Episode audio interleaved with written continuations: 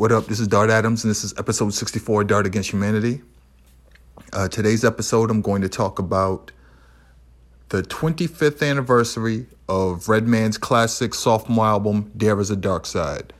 It was the other half of the um, Def Jam RAL campaign, Month of the Man. First album being November 15th, they released uh, Method Man's Tical, which was the first album of the Wu Tang Clan's solo run, and this was the sophomore album Redman made, There Is a Dark Side. Now, the background of this album is it came from the fallout of the breakup of um, the Hit Squad. That's EPMD's groups that they had signed to their uh, individual companies. Um, specifically, they had a company called um, Shuma Management. Shuma Management, I believe, was run by um their boy D Wade. It was PMD's company, so they managed their proteges being K Solo, Das EFX, and Redman. Um, K Solo, of course, debuted on their sophomore album from 1989, Unfinished Business, on Knick Knack Paddywhack.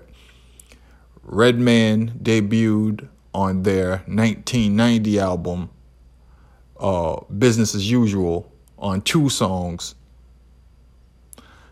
And um, I believe Hardcore and um, Brothers on My Jock.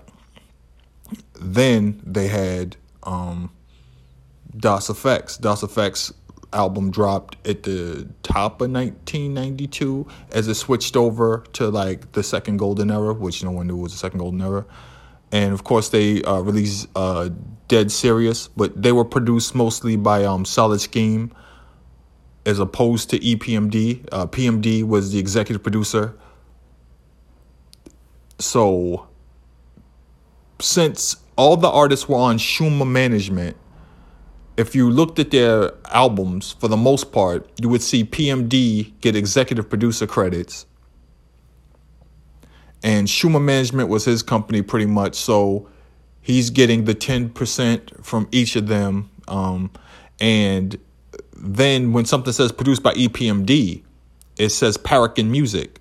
So that music was split down the middle, regardless of who actually did the production. So if EPMD has their company and let's say Parrish produces it, both he and Eric get paid. But if Eric does the production, like he did most of the work with Redman, PMD still gets half of that money. And PMD is already getting the management money. He's already getting executive producer money.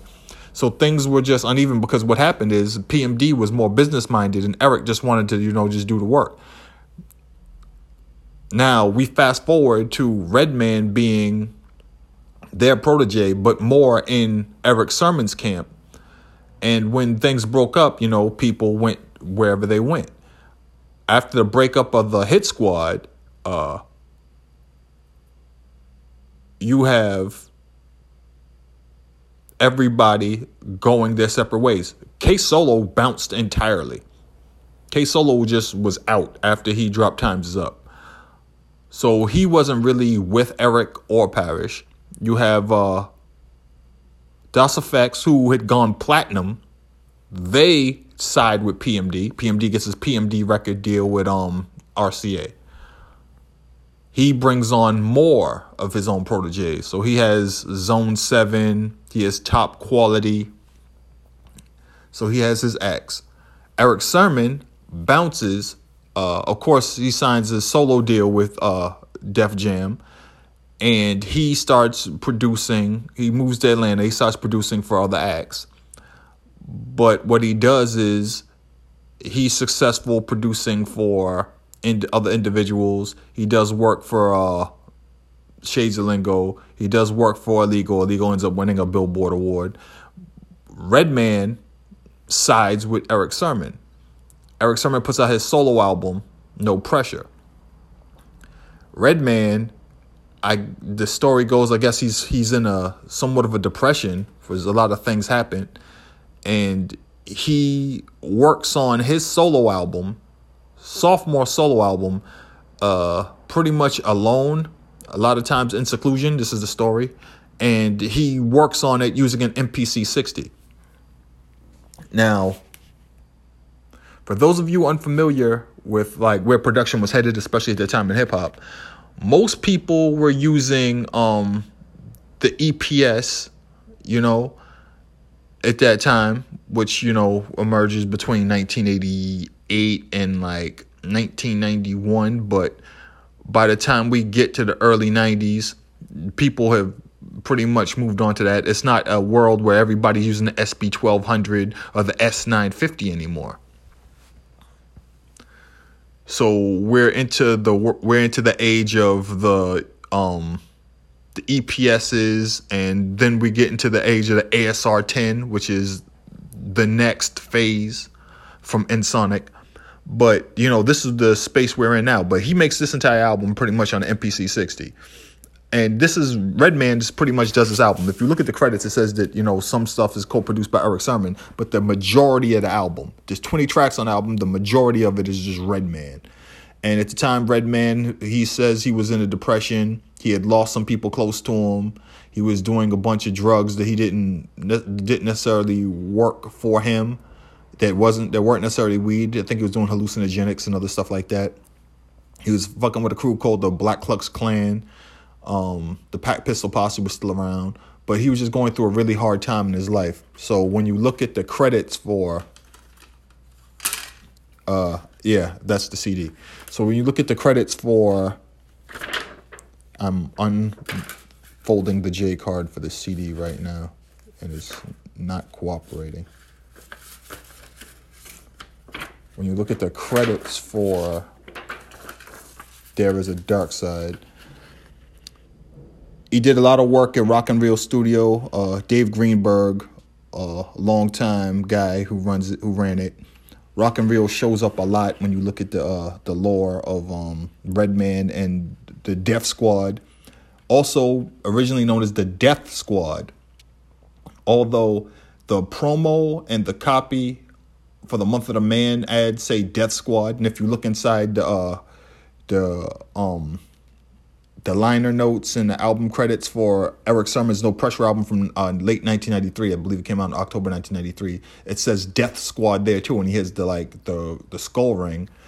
If you read the inside of Redman's Dare of the Dark Side album, he talks about his Def DEF Death Squad members. He uses a Z. He uses the same uh, way to describe them in the Insomnia um, Erick Sermon compilation album, which is something else that's very interesting. Now, produced by Reggie Noble for F- FNM. FNM is Funky Noble Productions, for those who don't know. Uh, Erick Sermon switched to Green Eyed Bandit music, and then they had Bandit Management. So, uh, produced by Reggie Noble and Rockwilder for FNP. Now, for those of you that don't know the story behind Rockwilder, one of the things that happened was Rockwilder uh, Rockwilder and Rockefeller, I believe, were in a group together. Rockefeller passes away. I don't know a lot about Rockefeller. Rockefeller is also the lead single for this album. It didn't do a tremendous amount of numbers or whatever. It, it wasn't a big hit, but the album itself, you know, still did very well. It sold fairly quickly. Redman album. Um, so the Dr. Trevis is running thing with him. Uh, Head to This, Journey Through the Dark Side, The Journey, A Million and One Buddha Spots, Neurotic, Buddha Session, Cosmic Slop, which featured Erick Sermon and um, had Keith Murray on it. Keith Murray of Keith Murray, the most beautifulest thing in the world. He was on Jive, a member of the Def Squad. Then you got Rockefeller. You got the Rockefeller RIP, which was um, a track featuring Rockefeller where it's like he has like a, a verse, a like short verse from him, maybe like less than 16 bars. Green Island, which is another joint, did um, you know, features Mello, who was another dude on Def Jam West, who Erick Sermon and a Redman, I believe, were producing for. Uh, basically, basically, basically, basically. And another guy who did the mixing at um Power Play, which is really in, um instrumental on this album, is uh the legendary DJ Doc Ivan Rodriguez. Rodriguez. You had Can't Wait, which ends up being a single. Um, that's the joint where he said, switch up speeds like Bruce Lee riding the Fuji in a movie, which is interesting because um, that wasn't Bruce Lee in that movie. Game of Death. Bruce Lee was long dead. The actual version of Game of Death that Bruce Lee shot was not used because they couldn't find the footage from um, Golden Harvest. So Golden Harvest made an entirely different movie with a whole bunch of Bruce Lee uh, stunt people that are supposed to be Bruce Lee and look like Bruce Lee, and they kept recreate, trying to recreate and work around this uh, eight minutes or nine minutes of, of, of, of footage that they actually had for the movie. I believe it's really insane. Or maybe it's 13 anyway, they found the footage that Bruce Lee actually shot for it, and it's in a documentary called The Warrior's Journey. You can find it on. You can find it damn near anywhere. I've had it for years, probably since what 2001, 2002 when it came out. Um, so you got uh, "Can't Wait," which was a single. When I come around, what it looked like. Slide and Rock On, Superman Lover 2, We Run New York featuring Hurricane G. Hurricane G is the ultimate fuck I take my funk and my religion serious. That one. Um, Dr. Travis signs off. Tonight's the night, the remix. Who wanna have a motherfucking orgy? Scratches by DJ Twins. So, um, the art direction, which was also done on Erick Sermon's um album. Erick Sermon's album, of course, No Pressure. It was originally supposed to be called The Interview. It changed to No Pressure.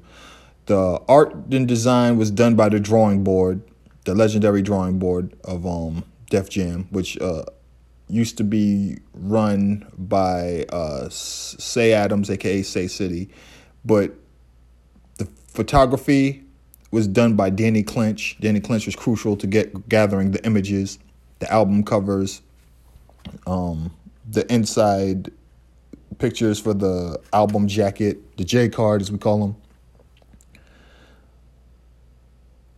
So we have um this really dark album recorded and mixed at Rock and Reel Studios by Dave Greenberg. Uh, a lot of it is mixed by at Power Play Studios by Ivan Doc Rodriguez. Um, You see credits like keyboards, Funk Doctor Spock, that means Redman. But this album is really dark and I love it and it's great uh, a great winter album. Redman again, as I mentioned um in the previous episode, Redman was not really a big fan of this album after the fact and he doesn't perform songs from it. He doesn't really acknowledge this album like that. I personally love it. I think it's a great album. I still listen to it regularly. I have the CD in front of me, matter of fact, you know, just to give you an idea. But the crazy thing about From the Dark Side, I mean, the Dark Side album, There's a Dark Side, and out and Redman separating himself from it, kind of like I talked about last week, how Method Man kind of wanted to get away from Tical because he felt it was the weakest of the uh, the Wu solos, and he always wanted to like make up for it in a sense. Redman wanted to make up for There's a Dark Side, so his when he made Muddy Waters. Muddy Waters is pretty much him in mud in in the outfit coming out of being okay. The cover of There's a Dark Side is him uh, replicating the cover of uh, Funk uh, Parliament Funkadelic's album cover of Maggot Brain, where it's somebody in up to their neck in dirt. So Redman is in the ground, only his head's visible. He's screaming there is a dark side. Muddy Waters is him coming out of it with mud all over him. Like he's emerged from that darkness or that depression that he was in symbolically. And he actually had moved on. So part of moving on was he doesn't really acknowledge this album. He doesn't really credit it. But what's interesting is that the Def Squad kind of stayed in this lane for a little longer because in 1996, they released um, Erick Sermon's compilation album Insomnia, which I also have in front of me. That's the that's me opening it. This is me pulling out the J card with the credits. That's me closing the CD. Why am I why am I telling everybody exactly what I'm doing? Because I, uh, I, they can't hear it, or maybe because I'm not 100 percent sure that everybody listening even knows what what does he mean album credits? What's a CD? Oh come on! If y'all listening to this shit, you kind of have to know. So this one again has kind of the same art direction and what have you, but this one's on um Interscope. But the premise of this album is that it's Erick Sermon's uh, f- uh, From the Dark Side Radio 88.9. Now, one of the people that does the interludes on this album is Boston's own Cherry Martinez, who is no longer Boston's own Cherry Martinez. Cherry Martinez has been doing has done radio in New York for quite a long time, but at the time she was doing radio in Boston on um at WERS, which is Emerson Radio, and at, back in Boston we used to have this thing called um 88.9 at night. No longer exists. The programming that we grew up with listening to on um, Emerson gone. I used to walk by that radio station, look in and see my people being interviewed there for years because it's right down the street from me. Not the case anymore. So, um, this album had Redman, it featured Redman. He was on Funk-O-Rama. This is back when they had Passion. You had LOD, uh, Keith Murray's crew, which had beef with Boston's RSO, who have the original Legion of Doom. Yes, they have the original Legion of Doom. I know for a fact. I lived it, seen it. Um, they had a song "I Feel It." Then you had um Domo. You had uh, Tommy Gunn who passed away. Matter of fact, the album is dedicated to him. You got uh Duo, the Wixtons. The Wixtons have been mentioned on quite a few Erick Sermon. Crossbreed, you've heard them mentioned on quite a few um, Erick Sermon joints. Uh, Jamal and Khalif are on here. Jamal is in, you know, Molly G, formerly of um, Illegal, who Erick Sermon produced for. So, like, you look at this, it's that hit. You look at this and you see they're still using the from the dark side and the dark side symbolism and talking about it, but Redman wasn't doing that shit no more. And he had kind of removed himself from it, which is very interesting. But when you think about There is a Dark Side, I think about this as being, again, a really dark album, uh, a body of work. It's not about the singles. This album is about the flow of it, the sequencing, the feel of it. You can't look, this album isn't like a Ja Rule album where you're not supposed to care about how it runs together or how it flows or it is an entire body or a comprehensive piece of art. It's just supposed to be the hit singles, the singles, the songs, the individual songs. If you got three or four singles out of here, then it doesn't matter if you got 10 other mediocre ass songs on there. This shit is supposed to run from beginning to end. And it's I think um another thing about this, I think the um the time is off on this one too. I'm not 100% sure. But like Rockefeller isn't a classic single, but it's dope. But I don't think about singles when I listen to this. I think about when I played this on cassette, I have the CD in my hand, but when I played this on cassette, when I flipped it over, thinking about when I come around, what it sounded like. Yo, Redman, what the?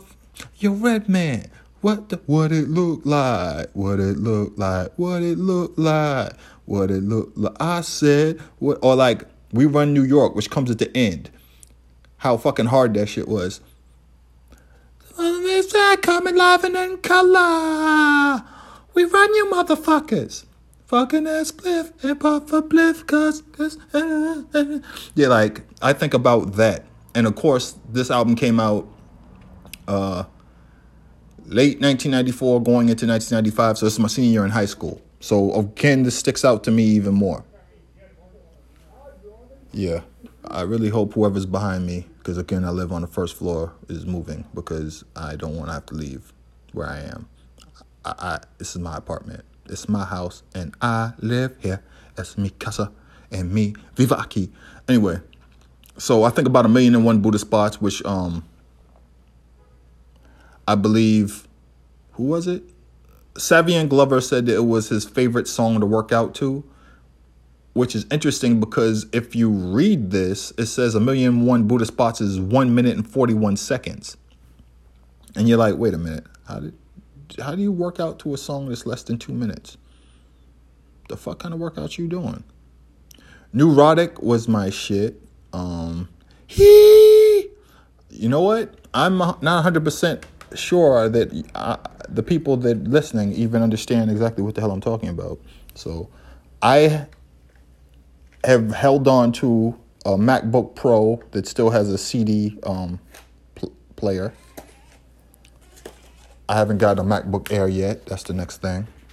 So I feel like I should just maybe play something from this album.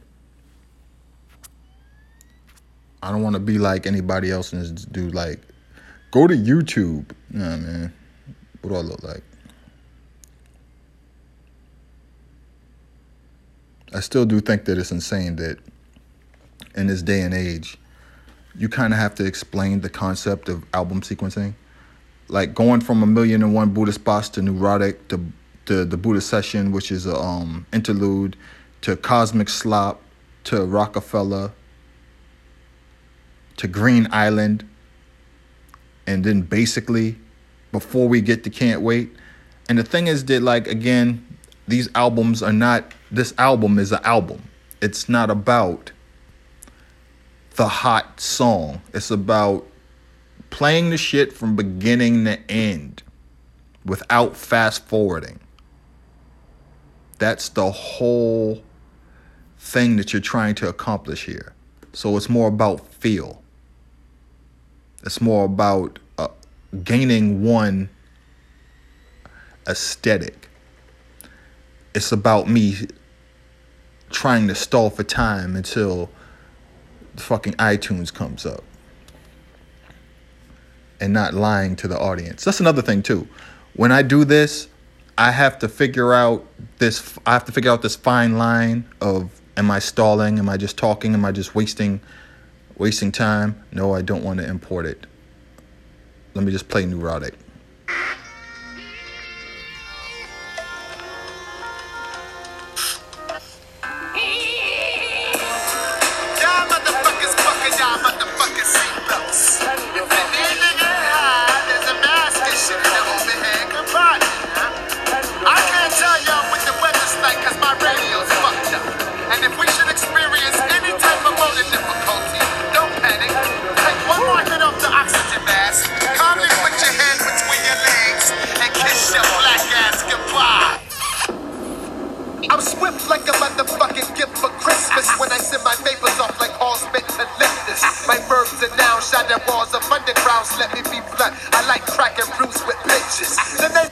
So to give you an idea, imagine that playing in your Walkman, uh, depending on what kind of Walkman you had back in the days, you know, and having that be what you hear when you're on the, the Iron Horse, in our case, the MBTA, the Orange Line for me, uh, going to school.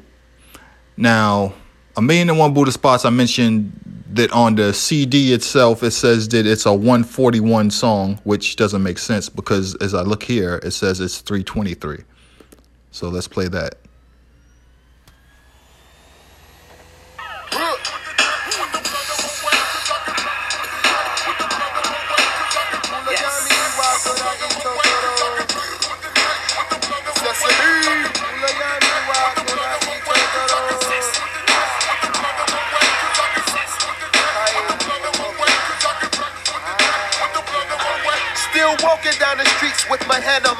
With my hand on my black tag. My brain is high like Newark, New Jersey, do car theft. I'm high.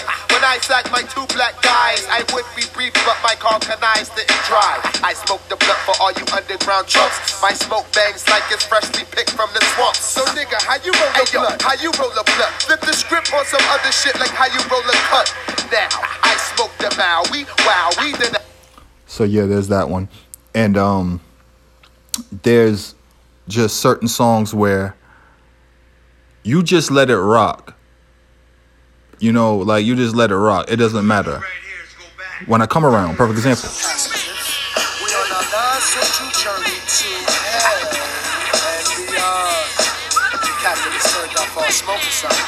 And you may now move about the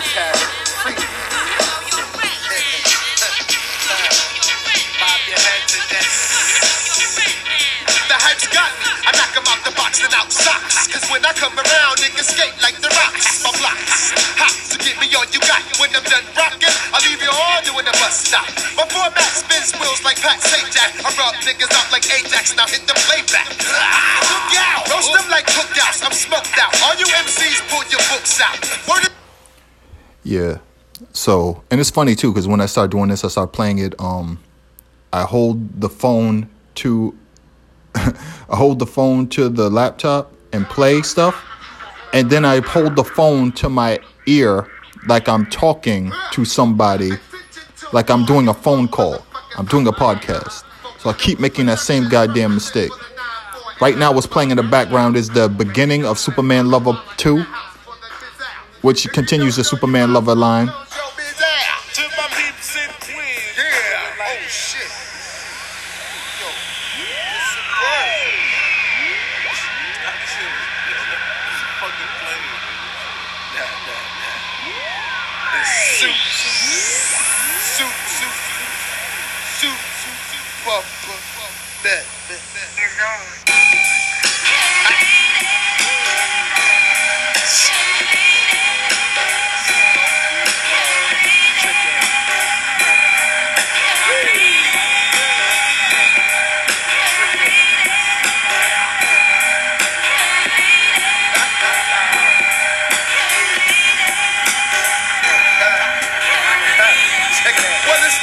Superman lover in your motherfucking town. Get down, go round and round like shots on your G-spot, honey.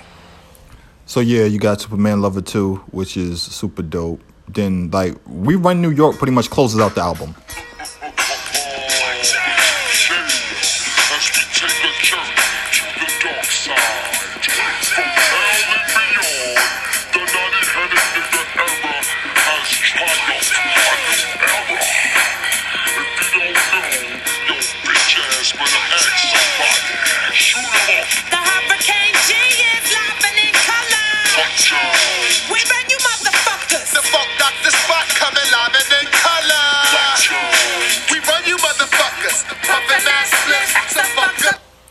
So yeah, I just decided to play some of the stuff from the album. Now here's the thing. Uh, I also decided to dig up. I went into my archives and I found the November 1994 issue of The Source. And I found it has Redman on the cover. And I'm like, yeah, because I remember this. And on eight, page 88, Adario Strange, aka Doc Strange, writes a story about Redman in this album. The, the, the article is called Hell on Earth. I'll read it. Since I didn't do an audio book, it looks like I'm going to be reading it, y'all. Hell on Earth. Armed with a powerful new album and the eerie sense of the macabre, Redman embarks on a lyrical journey to the darkest bowels of the human soul. If someone was to come to this room right now and pop you and me in the head and kill us, when we turned around, what would we see? Breathing in my face five inches away, with insanity eyes rolling back in his head, is Redman, aka Reggie Noble, aka one stress, cess, vex motherfucker. What will we see? Would we see that person, or will we see an image of something else killing us? If a motherfucker was to come in here right now, will we see the devil sitting in there or that's in that seat, ready to blow our head off, or will we just see a regular motherfucker? This how the, this how the article opens. Just lets you know where the where Redman's head was at. The death skull tattoo that rocks the same afro as his master seems to pulsate off his arm as Red inhales deep and, and yells full blast in my ear what he needs heard. If you could smell ready to die attitude, then Redman is stink like many project warriors ready to set it. The ass out, butt naked technique master leans back, looks around, and leans back in to whisper full volume the secrets of the Redman mental. When a motherfucker jump off a building, when he's going down before he hits the ground, he knows he's gonna die. What does he see at the bottom? Is it a big fast big ass face of a devil screaming, Come on down? Or Jesus? Or anybody? Nobody knows because nobody can tell. And you can't wake the dead up and ask them. That's how I'm trying to go. I'm trying to find that out. There is more to living than just dying. There's more to dying than just dying, just like there's more to living than just living. The mist of the macabre that surrounds the specter of voodoo, black magic, the cosmos, and your mind is often too thick to blow away, much less see and understand. We have endeavored for centuries to apply logic to these areas that tease humanity with a false sense of reasoning, then snatch it away, leaving one with a childlike astonishment and ignorance. What but what artists throughout time have discovered is that nothing is truly alien to the spirit of humankind. If you can take a minute to squint through the herbal smoke, you can find that Redman, aka Reggie Noble, is one such artist. What? So when you go through this album, you read about uh, Redman going to Montclair State, you know, finally getting his deal, uh, being working with Red EPMD and shit like that. He does a photo shoot with the twins at a. That's a. That's a burying ground. That's a cemetery. I remember this article. Okay, this is what I was getting to. The time for some action video brought us to this vivid yet sublime simplicity. The opening scene is Redman strapped down to what looks to be some sort of torturous psychiatric ob- observation chair. A sinister voice from nowhere says, Focus your mind. Focus your mind. What comes next is an assaulting flurry of visual images containing Red rhyming in the studio, holding a pistol as members of what he calls the Black Klux Klan, clad in black robes, emerge from the darkness. The nasal of Cypress Hill's B-Real chants, Time for some time for some action, as the camera earthquake trembles and Red drools the lyrics that seem to help him go mad in the chaos of sound, exactly what he wanted to. Now, this article breaks down a whole bunch of things like, um, what he's trying to do with the album, his his approach or what have you. Uh, it ends with this passage. Devil's worship? Nah. A favorite horror flick? Jacob's Ladder. Not because it's just horror, it's psychological horror. And that's the and, and that best foreshadows how deep Reggie Noble's thoughts go beyond what could be termed as an underground mentality. As Red recounts his conversations with like-minded Lady of Rage on the secret life of intim- inanimate objects, yeah. He makes these revelations. I believe you're supposed to be able to move stars with your mind. There's motherfuckers out there that could jump into your body, put your spirit out, and you'll just be walking around New York unseen while someone else is in your body fucking up. There is a dark side. When you dare to open your mind, you meet the fear of the unknown that we don't understand, called the dark side. We only use 10% of our brain. This has been disproven. Should we not fear the full realization of even 80% of it? What are we hiding in ourselves? There is a dark side. How much of the unknown, foreign, and supernatural do we fear because we have chosen to pretend it has no basis in reality?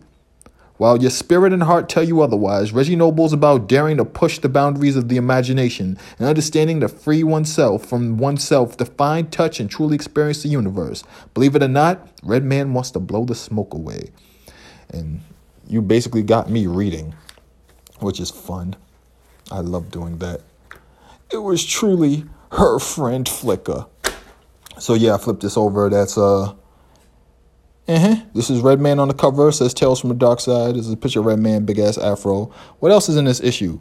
Um uh a feature on Darnell Martin. Uh, the first American woman to direct a Hollywood movie, I believe was I Like It Like That. The Fall Boot preview, Parrish Smith in the, jo- in, in the zone, a Welcome to Atlanta special section, Blacks in Prime Time, Organized Confusions, The Apocalyptic Ones. Uh, um, article I remember very well about South, South Africa's homeless youth who called themselves Kafirs. That really fucked me up. Um, and hey, let's. There's an ad for the Atban Klan. And there's also an article in here called Boston Big Shots. Holy shit. Guys, the November 1994 issue of The Source is also the one that sparked the end of the uh, Mind Squad as we know it and began the first mutiny. And I'm looking at my cousin's face. the Mac Devilly, Devious, the Microphone Wrecker, Tony Rome, DJ Def Jeff, and Ray Dog the Jackal have 10 years of war stories to tell. Yeah, I know, no. So this whole shit is going extremely full circle. I remember this article very, very well. Very, very, very well. And it's funny because the people who wrote it, it says Malone and Mason. Malone is Bones Malone.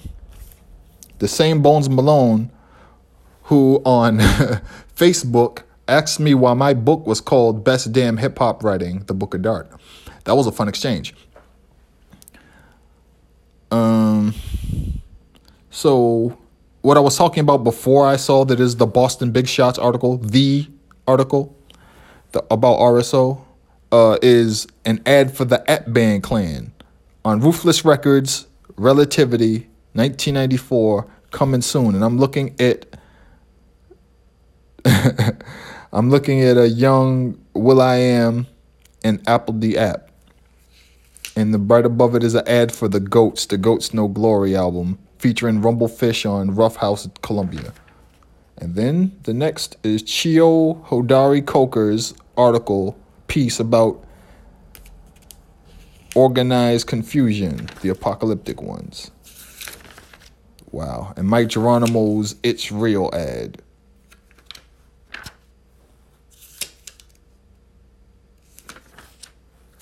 Wow. This brings back memories, man. This brings back so many memories. But the thing is that Redman made an album that I regard as easily one of my favorites. Even with the passage of time, I think it's one of the best winter albums of the late 90s, um, of the early to mid 90s, I should say, even better, the early to mid 90s. And let me just look at some of these um record reports from the source. The youngsters got three mics. OC's Word Life got three and a half mics from Chairman Jefferson Mao. Thug Life got three mics from Kari Turner. The Roots Do You Want More got four mics from Brett Johnson. And the Coup's Genocide and Juice got three and a half mics from Josh Levine. Interesting. But yeah. I have um the single for Rockefeller. I had the k- k- single. I remember playing that shit to death. Um, I think the Tonight's da Night remix is on the B side. If my memory isn't failing me. Matter of fact, just for the sake of accuracy, let me not be an asshole and actually look it up because journalism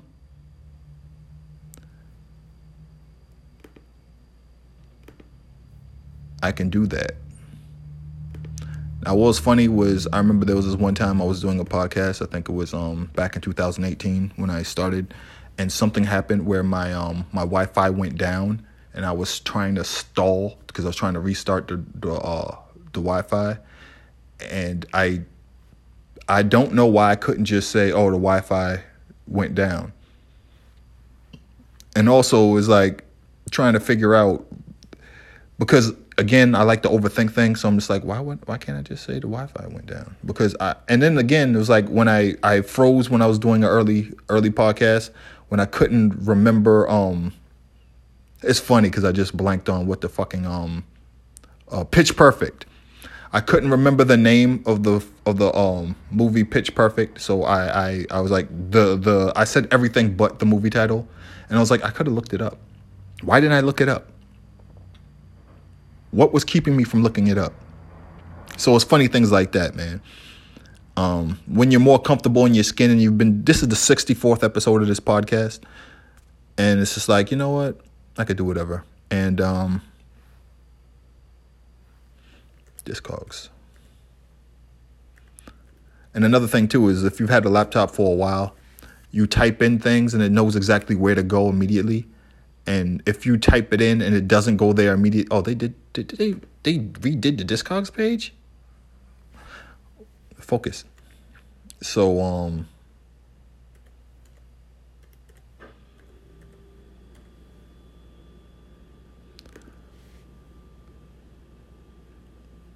go to Redman singles and EPs Rockefeller. Yep, that's the one I had. Click on it. It just says Rockefeller LP version, Rockefeller instrumental, remix version, and the re- remix instrumental. Is there an alternate version that had um Tonight's da Night on it? Or was Tonight's da Night on another single entirely? That would make sense. What song was that on? Was it on Can't was it on Can't Wait? Uh-uh, Can't Wait. The B-side is a hundred a million and one Buddha spots. Interesting. Now, the month of the man, bam. The month of the man promo, which came out in uh, came out this month, I believe, in 1994 or September 1994. It has Rockefeller the radio edit. It has Bring the Pain clean radio edit, and has the Bring the Pain squeaky clean radio edit. Jeff Trotter is a name that shows up a lot.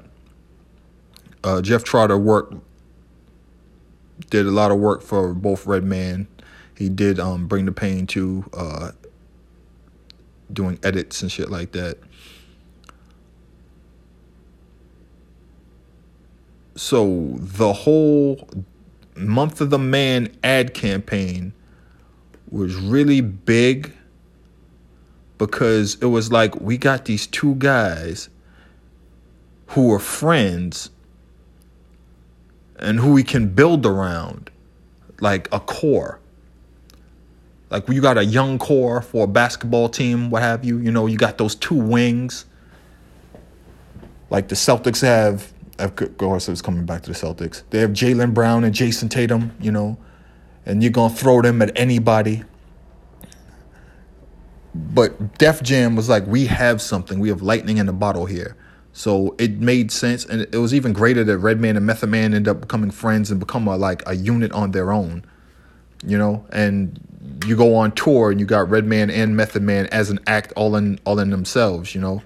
And they both are great MCs with great delivery, you know. And it's like they're guys that get better as far as their craft is concerned with age and they haven't, you know, they haven't aged badly, you know. They look like they actually care about themselves, you know. And and maintaining some health. So, you know, that's good. There are guys that I can actually for my like niece and nephew and like the younger generation uh, they're still around so i don't have to like tell them stories like well, back in 1994, this and this and this happened, and bring up videos like we know who they are. You know, we we we we own TVs. You know what I'm saying? We have we have handheld devices. We see Redman. We see Method Man. You know, they still host shows. You know, they still tour. They're still active. And it's just crazy to think that it's been 25 years and I can say that about Redman and Method Man, as opposed to if I was talking about uh, another actor or uh, some other MCs from 25 years ago, and I'm talking about what they do now. You know, they've moved on to another phase of life. Uh, they have a different, a different job, and you know what I'm saying. They and all this other stuff is like, no, you still Method, Meth and Red is still MCs. They're still active, and they're still, you know, working I don't like to use the term relevant because it's bullshit, but they are still around. And it's just dope that they get to be around and celebrate the 25th anniversary of an album. And that's not even their first, but technically, it's Method Man's debut album, but this is Redman's sophomore album. Like 1990 marks his first appearance on Wax it's about to be 2020. Wrap your brain around that. So yeah, there's a dark side. one of my favorite albums. I love this record, and it's crazy that I can't. If I was to meet Redman again, um, I'm not talking to him about this album.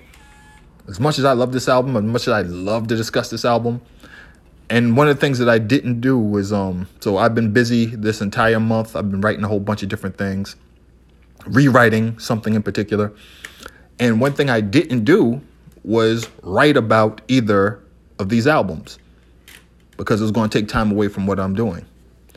So I decided if I'm not going to write about these albums or break down the history of them or whatever, then I'm just going to like try to not be so formal and impractical or like too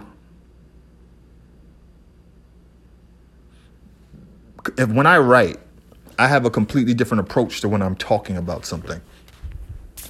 So there's this hint of the academic approach and breaking down weeks and what happened here and here, and then going to the feeling and the importance and the effect it had. And then I might talk about how it did sales wise and all the other stuff. I haven't talked about how it did sales wise. Um, both these albums went gold in mid January, mid to late January, nine days apart from each other. Redman and Method Man's album. They did, they sold. They did well. You know, Method Man's album did really well. This album did what it did. Uh, Rockefeller wasn't a big single. You know, uh, the the next single from uh, Can't Wait did fairly well. The video was amazing. The Can't Wait video I loved. Uh, people still quote songs from this album. If you ask Redman again, he's going to say that his favorite album is still Muddy Waters. He wants to make a Muddy Waters sequel. Muddy Waters 2 is what he what his heart desires to make. Method Man always wanted to make another Tical, Tical Zero, Tical Two. You, so it's like they have that in common. Whereas like they keep coming back to this album, even though they move on and they do other things, because they feel like there's unfinished business in regard to those albums. But with this album, Redman's like, I'm never going back there again. And I can relate because I have a lot of I have artist friends that release material and when their fans talk about it, like, hey, do this song. Casey doesn't want to do Ballad of the Worms anymore. You know? He just doesn't. Slaine doesn't want to do his some of his old songs because it takes him back to a time in his life where he didn't have shit together and things were completely fucked up. He doesn't want to relive that, you know. And then some artists like they grew and it's like I did that at a time when it worked and now I don't want to go back to that. No one wants Jean Grey does not want to do Taco Day. You know? I don't blame her. So again, that's pretty much, oh yeah, personal thing. 20, 20 years ago this month, I became a holiday hire at Newbury Comics, which again, right down the street from me. Place I've gone to since I was a kid for music, comic books, used to read the uh, the local trades, hang out there, all that stuff because Newbury Street was like, you know, where everybody went to hang out. 20 years ago this month, I, I was working at uh, the movie theater, no longer exists. I left there, got a uh, got an interview, started working there like I think the day after or something like that, and I went back because what I do is I go to uh, the bookstores. I go to the Barnes and Noble. I go to the Trident the Trident bookstore and cafe on Newbury Street, and then I go to the uh, the Newbury Comics. I'm hanging around Newbury Comics. I'm looking on the floor. I go upstairs, look at what they have for the graphic novels and stuff like that. I wanted to get an issue of um, DMZ I don't have because I don't know if you know this, but Ava DuVernay is going to develop DMZ. Matty Roth is one of my all-time favorite uh, fictional characters. Pretty much, I'm a mix between Spider Jerusalem and Matty Roth, and another black guy. So Neither one of them were black. And um, I go downstairs because downstairs is where the vinyl is and everything else. And I, I don't know, I think maybe magazines, I guess. So I go downstairs, and as I'm looking at the rap vinyl, I turn around and I see my book. They're carrying my book. It was a full circle moment. My brain was screaming. Now, some people have a fight or flight response. Some people uh, respond to things differently. I have gone through so much shit where I've had expectations that didn't happen. So I don't expect anything. So if anything over that happens is good. And it's a coping mechanism, but it's also weird because when great shit happens and big things happen I should be super excited about, my body's like, calm the fuck down. So, and again, I'm 44, so this is something that I've been doing for a long time. So my brain is kind of like, hey, yeah, that didn't happen. That's not happening. And I'm like, yeah, it is. My book's right there. So I pull out my phone and I like record a video and I'm like calming myself down at the same time. So when I watch it back, I know what was going on in my brain as I'm doing it. And it seems really cool, but at the same time, I'm talk, I'm walking my talking myself through the process because again, this is when you have a brain like mine. This is what you do. So I'm like telling everybody, it's like, yeah, I'm really like kind of bugging out right now, but I'm not allowing myself to like be overly yo. I'm chill, I'm calm, and my brain's kind of acting like this shit ain't happened, but it's big. And let me explain why it's big. So I posted that on Instagram. So yeah, my oh, and the reason why that happened is because my book sold out again on Amazon, and it's on back order, which is big because it's an independent book. So if you're looking for it, you're gonna have to buy it on Barnes and Noble. Uh, the best damn hip hop writing, the Book of Dart. You could uh, you could get it through Walmart, which is nuts. I just said that. You could buy it through Walmart, and there's one other place that you could buy it from. I don't know how many people have actually used this place though. Well, it's not true because people online have told me it was like I bought it from here, and I'm like, you what now? So let me actually scroll down and say what it is. Powell's Books. Powell's Books, that's what it is. So available on Barnes and Noble, and it's available on um the Nook version. Uh, if you don't need the physical copy on Amazon, there's the uh, there's the um the digital version. It just it's insane to think that now I go on Amazon and if I'm linked to my book, there's a look inside for the Kindle version of the book, which is on sale for nine ninety nine, which is nuts. But yeah, um, it's funny because there are rankings for for book sales, and it's dropping because the book's not available. the world's iconic skylines. And that skyline has a quirk. There's a gap with no skyscrapers here. Yeah, that's what happens when your laptop goes to uh, YouTube and it starts running ads, and you panic because you're like, "Why is there sound coming out?" Because when you're doing your podcast, you turn your TV down and you make sure that there's no background noise. So when it does happen, it takes a while for your brain to process it why it happens.